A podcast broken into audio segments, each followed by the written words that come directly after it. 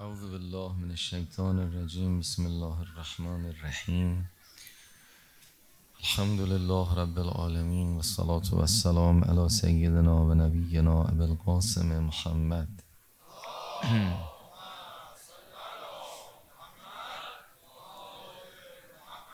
على اهل بیته الطیبین الطاهرین المعصومین المکرمین سیم الحجه بقیت الله الاعظم روحی و ارواحنا له الفداه و لعنت الله علی اعدائهم اجمعین من الان الى یوم الدین.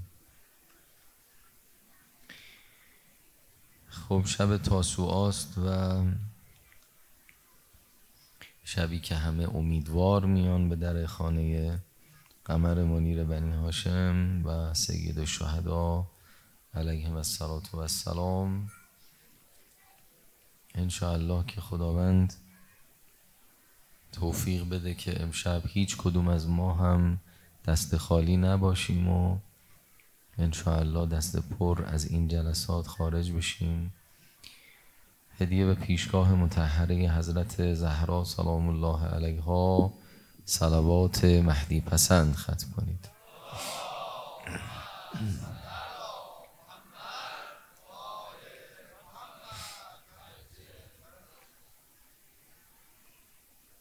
خب یاد کنیم از همه گذشتگان همه کسانی که سالهای گذشته بودند در میان ما و الان نیستند عزیزانی که از سال گذشته تا به حال به دلایل مختلف با کرونا به رحمت خدا رفتند جوون بودند پیر بودند و محبت سید الشهدا تو دلشون بود و اما الان بین ما نیستند. همشون رو یاد بکنیم امشب خصوصا تازه گذشتگان رو مادر بزرگ یکی از عزیزان هیئتیمون که امروز دفن شدن و همین الان هدیه به پیشگاه همه گذشتگانمون شهدامون همه حقداران بعد وارسین و بلاوارسین و همه کسایی که دل در گرو محبت اهل بیت علیهم السلام داشتند و این شبها دوست داشتن اگر زنده بودن توی این جلسات بودند حتما و الان دستشون کوتاهه هدیه به روحشون همین الان یک صلوات با حضور قلب بفرستید. اللهم صل علی محمد و محمد. عجل ما صحبتمون به اینجا رسید که آنچه که ما بسیار بهش نیاز داریم در فضایی که در مورد صدق صحبت می کردیم اگر قرار انسان در جایگاه صدق قرار بگیره باید تو وادی محبت حتما وارد بشه. به خاطر اینکه خداوند مصالح وجودی او رو با محبت تهیه کرده. الرحمن علم القرآن خلق الانسان. عرض کردیم اون آیه که ولذالک خلقهم الا من رحم ربی ولذالک خلقهم. خدا به کسانی رحم کند و برای این خلق شده اید. اصلا خدا ما رو خلق کرده برای محبت. از اون طرفم اصلا ذره ذره مولکول های این عالم رو که وقتی می‌خواست بنا بکنه اول محبت فاطمه زهرا رو آفرید. از نور محبت فاطمه زهرا همه این ذرات به هم چسبیده و عالمی شکل گرفته. و اگر محبت فاطمه زهرا نباشه هیچ جسمی جسم نیست هیچ ماده ای ماده نیست. هیچ خلقتی اتفاق نمیفته سرمایه محبت زهراست دین من. من دین خیش را به دو دنیا نمی‌دهم. هرچه که بود از اون محبته بود. خب انسان نمی‌تونه تو وادی محبت وارد نشه. اگه ورود به وادی محبت انجام نشه انسان در جایگاه صدق نمی‌تونه قرار بگیره. آدما باید یه جایی باشن که باهاش تناسب داشته باشن. ببینید من و شما تناسب برای چیه؟ برای اینکه ما آرامش پیدا بکنیم. ما یه گم شده ای داریم به نام آرامش. همیشه به دنبالشیم.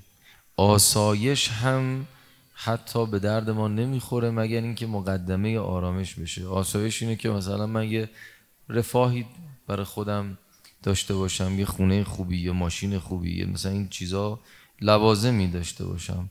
اما ممکنه اینا رو داشته باشم اما آرامش نباشد. آرامش تو قلب اتفاق میفته به ما گفتن علا به ذکر الله تطمئن القلوب. آرامش تو یاد خداست. بعد مثلا میگن می‌خوای ازدواج بکنی ازدواج برای آرامشه. لتسکنو الیها. می شما باید یه حالت سکنایی پیدا بکنه قلبتون. یعنی اگر رفتیم می‌خواستی بری ازدواج بکنی خواستگاری رفتی باید دنبال یه کسی بگردی که او بتواند به شما آرامش هدیه بده و تو بتوانی به او آرامش هدیه بدی. هرچی شما پول داشته باشی و او جهیزیه داشته باشه و اما کی اون آرامش اتفاق میفته؟ زمانی که عقاید شما به هم دیگه بخوره. زمانی که نظرات شما هم یکی باشه. زمانی که به جای منم منم کردن و معامله کردن به فکر این باشید که من چی کار بکنم که او به ساحل آرامش برسه قلبش. نه اینکه هی معامله بکنیم. خدا یه چیزهایی تو زندگی ما قرار داده که ما رو به آرامش برسونه. خب کی این اتفاق میفته؟ زمانی که یه تناسبی باشه. یعنی من با همسرم عقاعدمون متناسب هم باشه. من خانه ای که می‌خرم متناسب با سلیقه من باشه و الان این خونه هر چقدر لوکس باشه اونی که من می‌خوام نباشه فایده ای نداره. معماریش باید به عقاعد من بخوره. اگه من عقاعدم اسلامیه معماری غربی نمی‌تونه به درد من بخوره. چون سرویس بهداشتی وسط حاله مثلا. آشپزخونه اوپنه. تو اونجا حیا از بین میره افاف و حجاب از بین میره غیرت از بین میره خیلی چیزا. خونه های قدیم ایرانی ها اندرونی و بیرونی داشت دیگه. مثلا خب متناسب خب اونجا آدم آرامش داشت. حوز آبی بود و یه باغچه و گل و گلدونی و اینا چیزایی بود که متناسب با عقاعد ما و فطرت ما بود. وقتی تغییر می‌کنه شما هر چقدر شیکش بکنین شما رو به آرامش نمیرسونه. باید با درون من یه تناسبی داشته باشه این. با درون من باید یه تناسبی داشته باشه. خب. ببینید ما مثلا بچه که به دنیا میاد چون از یه دنیایی اومده توی دنیای جدید از عالم رحم به عالم دنیا منتقل شده. چون از یه عالمی اومده به این ور تا یه مدت این بچه بیتابی می‌کنه شبا نمیخوابه همش دلپیچه داره نمی‌دونم دل درد داره. مشکل داره دیگه چون سیستم گوارشش متناسبه با این دنیا نیست. این توی عالم رحم مادر سیستم گوارش نداشته از طریق بند ناف داشته تغذیه می‌کرده. حالا که اینجا اومده تا این بیاد عادت بکنه یه تناسبی پیدا بکنه با این عالم یه مدتی طول می‌کشه. این بچه یه خورده اذیت میشه تا تناسب پیدا کنه. بعد که عادت کرد دیگه درست میشه. خب؟ اگر یه وقتی یه کسی میگن آقا از دنیا میره نمی‌دونم شب اول قبرش اینجوری میشه اونا وحشتناک میان اینور آتیشه اونور نمی‌دونم فلانه این دلیلش اینه که جهنم یعنی همین یعنی اینکه من توی جایی باشم که آرامش نداشته باشم. وقتی ما همه فضای زندگیمون میشه ماده میشه مادیگرایی که شبهای گذشته عرض کردیم ما هممون هم گرفتارشیم دیگه. یعنی مثلا همه دینداری ما نماز و روزه و روزه و زیارت همین چهار تا نشانه رو داره. ولی دیگه بقیه جاها معلوم نیست ما چیکاره ایم. یعنی مثلا اگه نماز و محرم و اینا رو از ما بگیرن. بگم خب شما سبک زندگی چه فرقی می‌کنه با اون لایک و با اون آتئیست و با اون شما مدل حرف زدنت مدل زندگی کردنت دیدن و شنیدن و خوردن و خوابیدنت چه تفاوتی می‌کنه با اونا؟ خیلی ما تفاوتی نداریم. وقتی همه چی میشه ماده که ما هم دوچارش هستیم خب طبیعیه. ما وقتی به یه عالم دیگری میریم که اونجا دیگه عالم عالم واقعیات عالم ارواح عالم جسم مثالیه. اونجا اونجا اتفاقا دیگه جایگاه صدقه. دیگه من نمی‌تونم کسی رو گول بزنم. دیگه نمی‌تونم با دقل بازی بیام در خونه اهل بیت. دیگه نمی‌تونم ریا بکنم. دیگه کاری که تو دنیا می‌کردم دیگه نمی‌تونم خودم یا آدم دیگری نشان بدهم. خب وقتی میرم اونجا مشخصه که یه مدتی من تا زمانی که با اونجا بتونم عادت بکنم به اون فضا و تناسب پیدا بکنم اذیت میشم. اینو بهش میگن جهنم. بعضیا هیچ وقت تناسب پیدا نمی‌کنن با اون عالم. بعضیا یه مدتی اذیت میشن.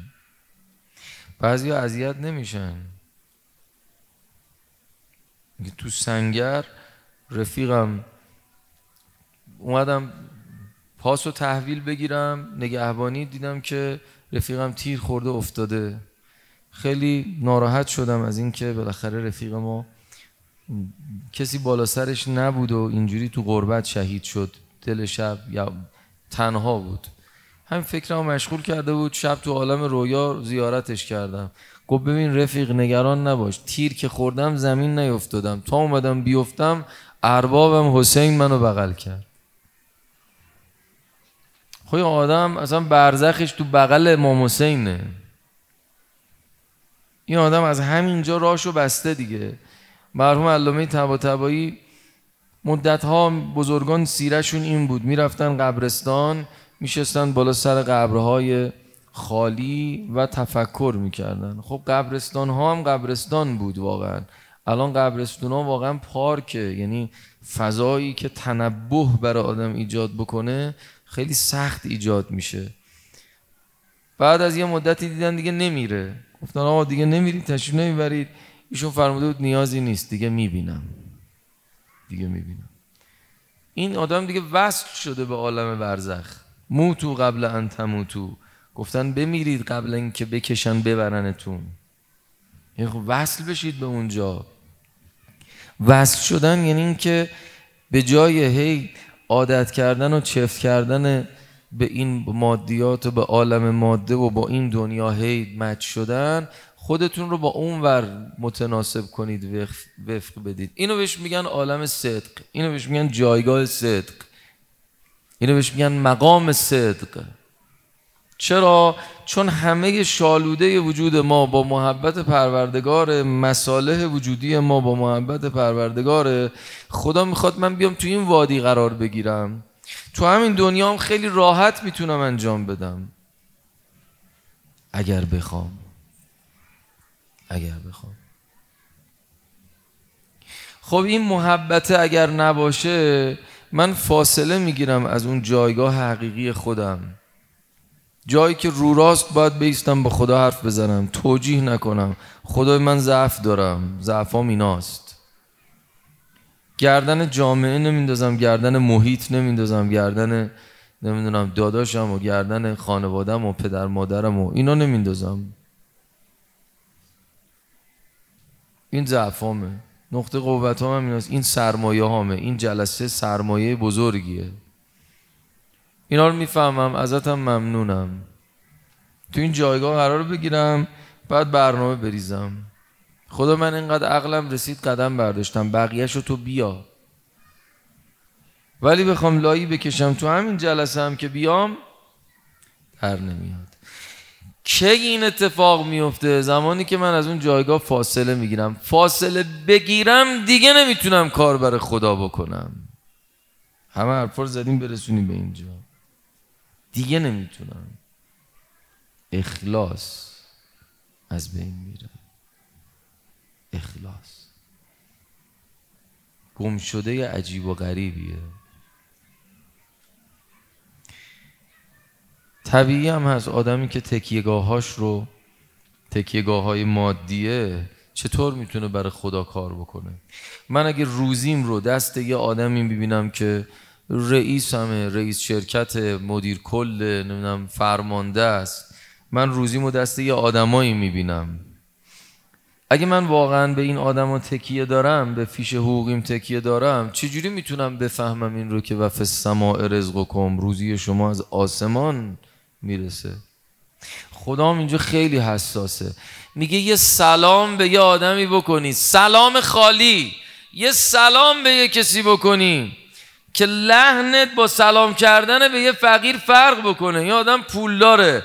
به اون فقیره میگی سلام. به این میگی سلام آقا ارادت مخلصیم این شکلی. میفرماید یه سلام لحنت. تون صدا تغییر بکنه. دو سوم ایمان رفت. دو سوم ایمان میپره. خدا انقدر حساسه رو این که شما به کی تکیه داری تو دنیا؟ جایگاه صدق اینه که خدا روزی من دست توه.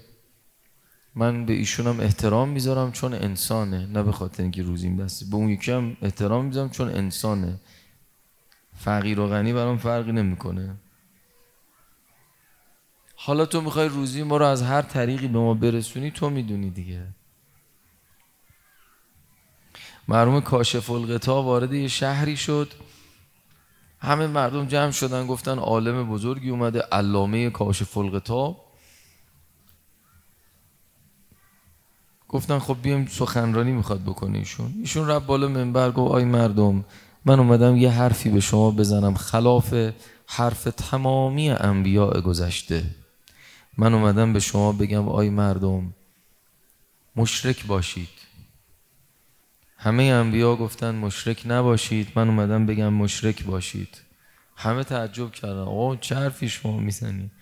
ایشون گفته بود که شرک یعنی این که هم این آقای رئیس هم خدا. شرک یعنی این که هم دکتر هم خدا برای شفا مثلا.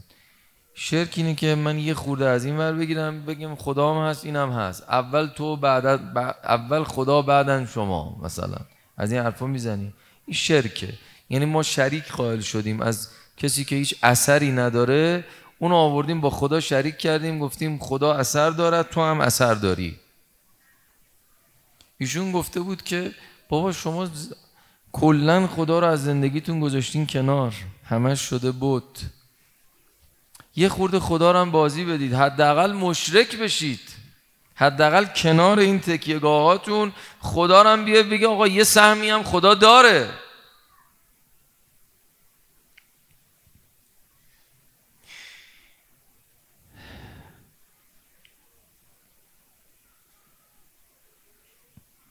اینا حرفای سختیه.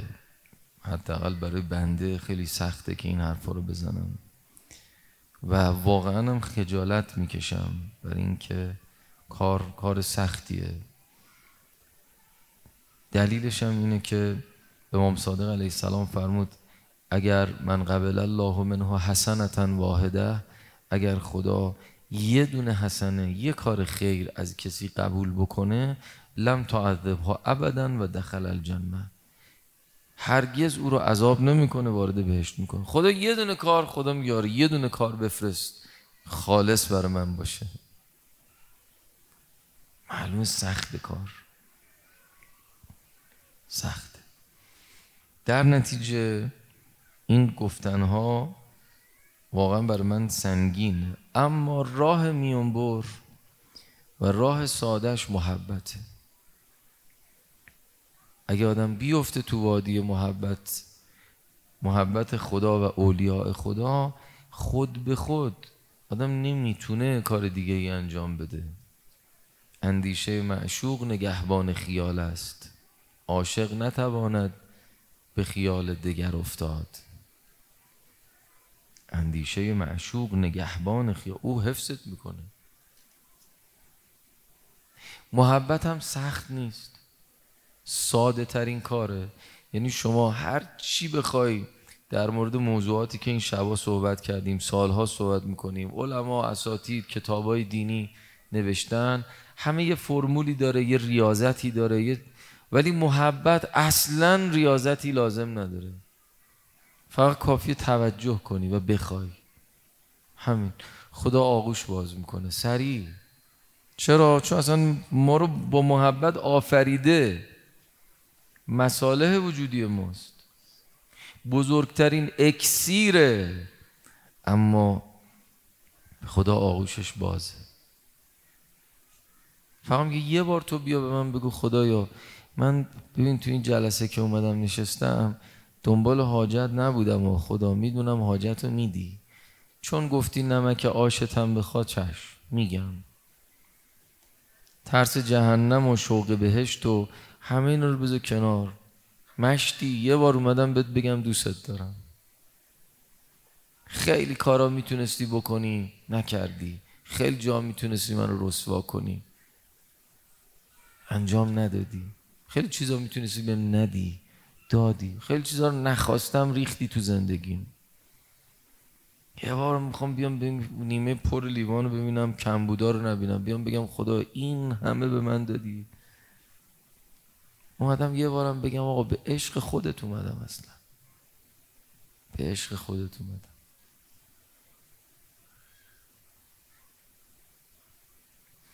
این نگاه اخلاص تولید می‌کنه و این نگاه بصیرت تولید می‌کنه. فرمود عموی ما عباس نافذ البصیره بود. بصیرت داشتن فقط به نگاه سیاسی داشتن نیست.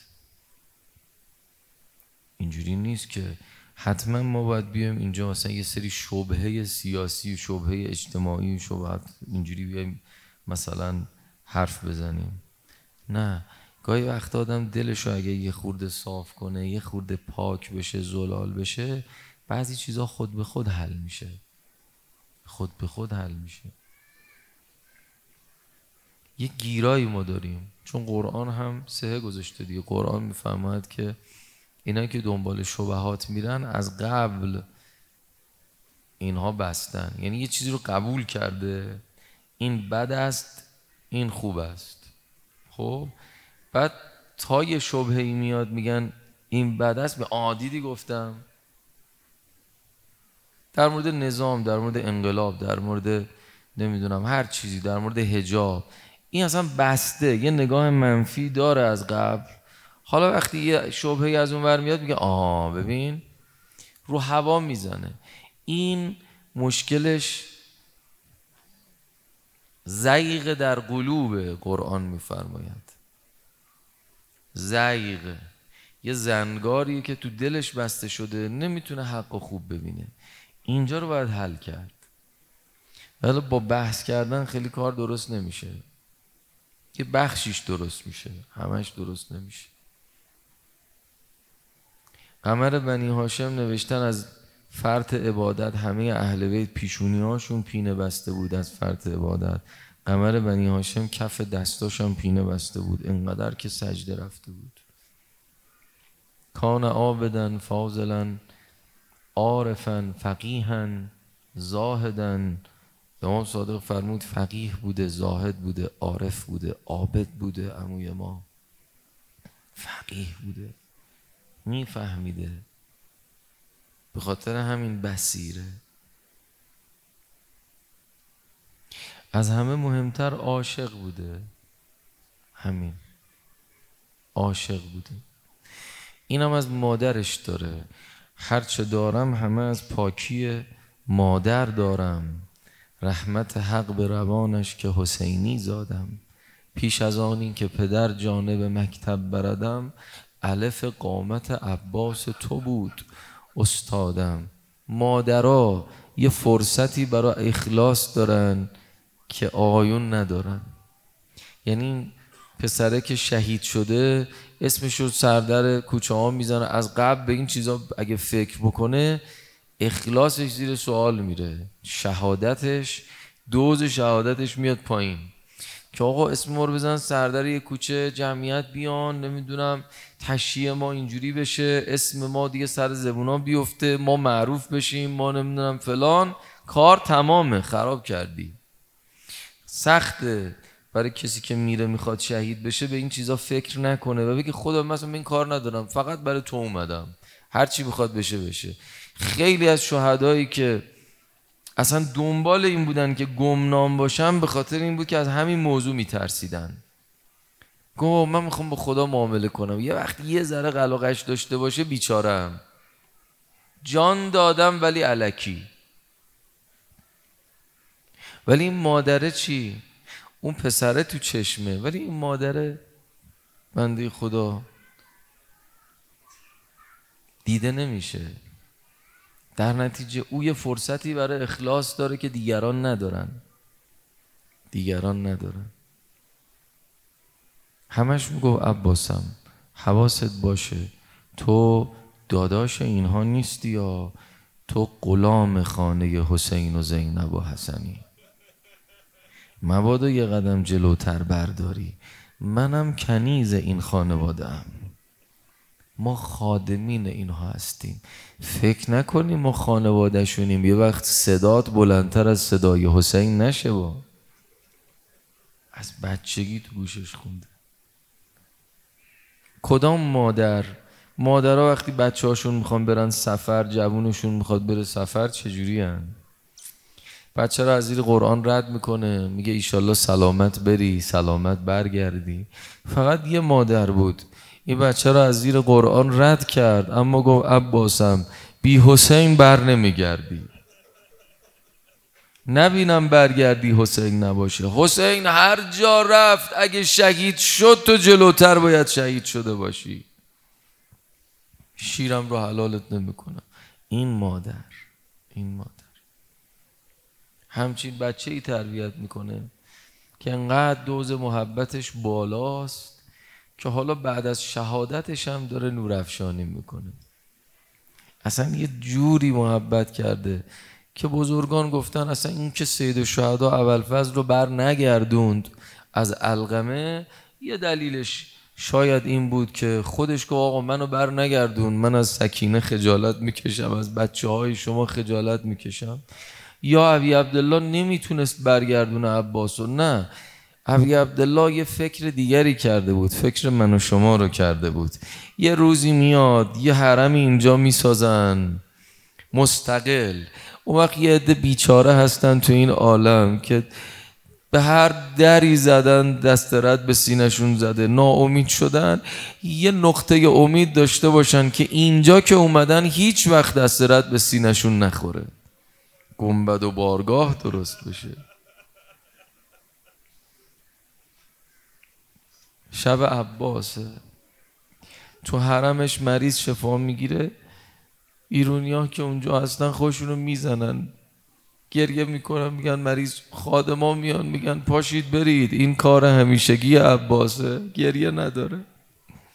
عادت دارن به اعجاز اول فصل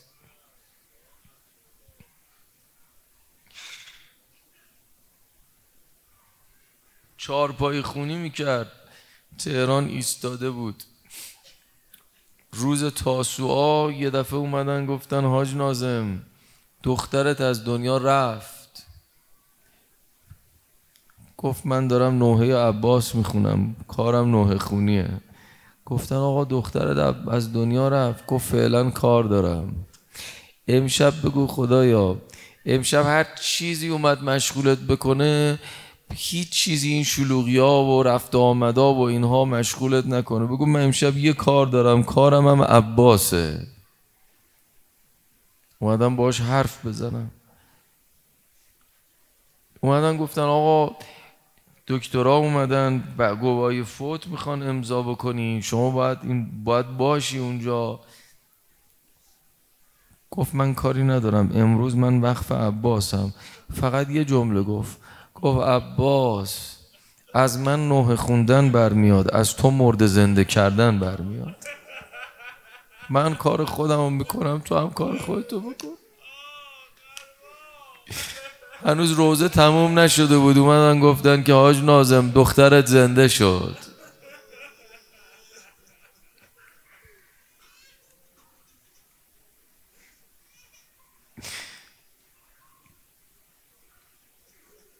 توی که شهرهای جنوب کشور که از این منبری ها میگم می‌خواستم برم رو منبر دیدم یه نفر دامن منو گرفته عبای منو گرفته. نگاه کردم یه نفر رو ویلچر نشسته. گفتم بفرمایید. گفت آقا التماس دعا گفتم چشم. دیگه همه التماس دعا میگن شب عباس. گفتم چشم. اومدم برم دیدم دوباره عبا رو کشید. گفتم که جانم گفت منو دعا کنی ها. گفتم که باشه من چشم همه دعا می‌کنم. دوباره اومدم برم دیدم چسبیده عبای من رو. گفتم چی می‌خوای همون جان؟ گفت آخه یه چیزی می‌خوام بهت بگم روم نمیشه. من سنی هم شیعه نیستم ها. گفتم خب باشه. گفت من بالی شهریم که اهل سنتن. اونجا گفتم روم نشد گفتم شاید من ام بکنن. اومدم توی شهری نزدیکترین شهر شیعه. گفتم برم یه جلسه پیدا کنم. سالهاست رو ویلچرم. اما شنیدم هر جام رفتم دست رد به سینم زدن جوابم کردن. اما شنیدم عباس کسی رو رد نمی‌کنه. چون خودش طعم ناامیدی رو چشیده. کسی رو ناامید نمی‌کنه. میگه منم منقلب شدم. رفتم بالا رو منبر نشستم. منبر و روزه و اینها دیگه اومدم پایین. مرده ها داشتن نوحه میخوندن به سینه می‌زدن. روز تاسوها ای اهل حرم میر و علمدار نیام. سقای حسین سید و سالار نیامد. میگه همینجوری مردم داشتن دم گرفته بودن سینه می‌زدن. یه دفعه دیدم ویلچر خالیه. گفتم که این بنده خدا زیر دست و پا نیفتاده باشه. کجاست؟ یه دفعه دیدم وسط جمعیت ایستاده. ای میگه ابلفز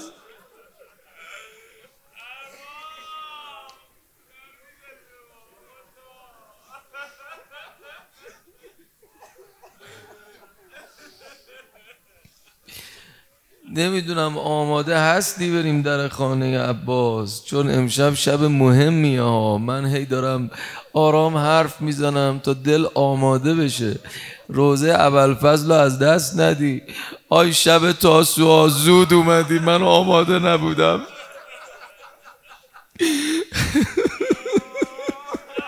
می‌دونم زود تموم میشی امشب.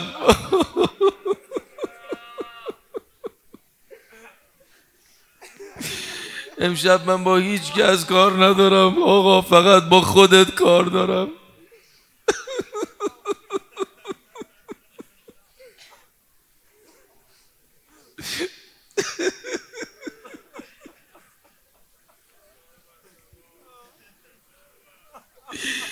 کی با عمود به فرقت زد آقا جانم کی تیر به چشمت زد آقا جانم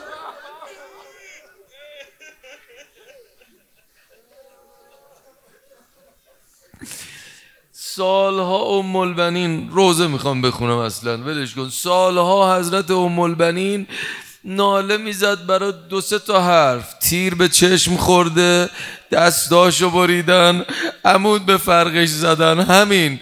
برای همینایی که شما ناله می‌زنید. اما نگفتن که این سر رو از نگفتن این بدن رو چجوری زیر رو کردن. ابی عبدالله رسید یه وقت دیده همه دارن می‌زنن. تا حسین رو دیدن همه فرار کردن.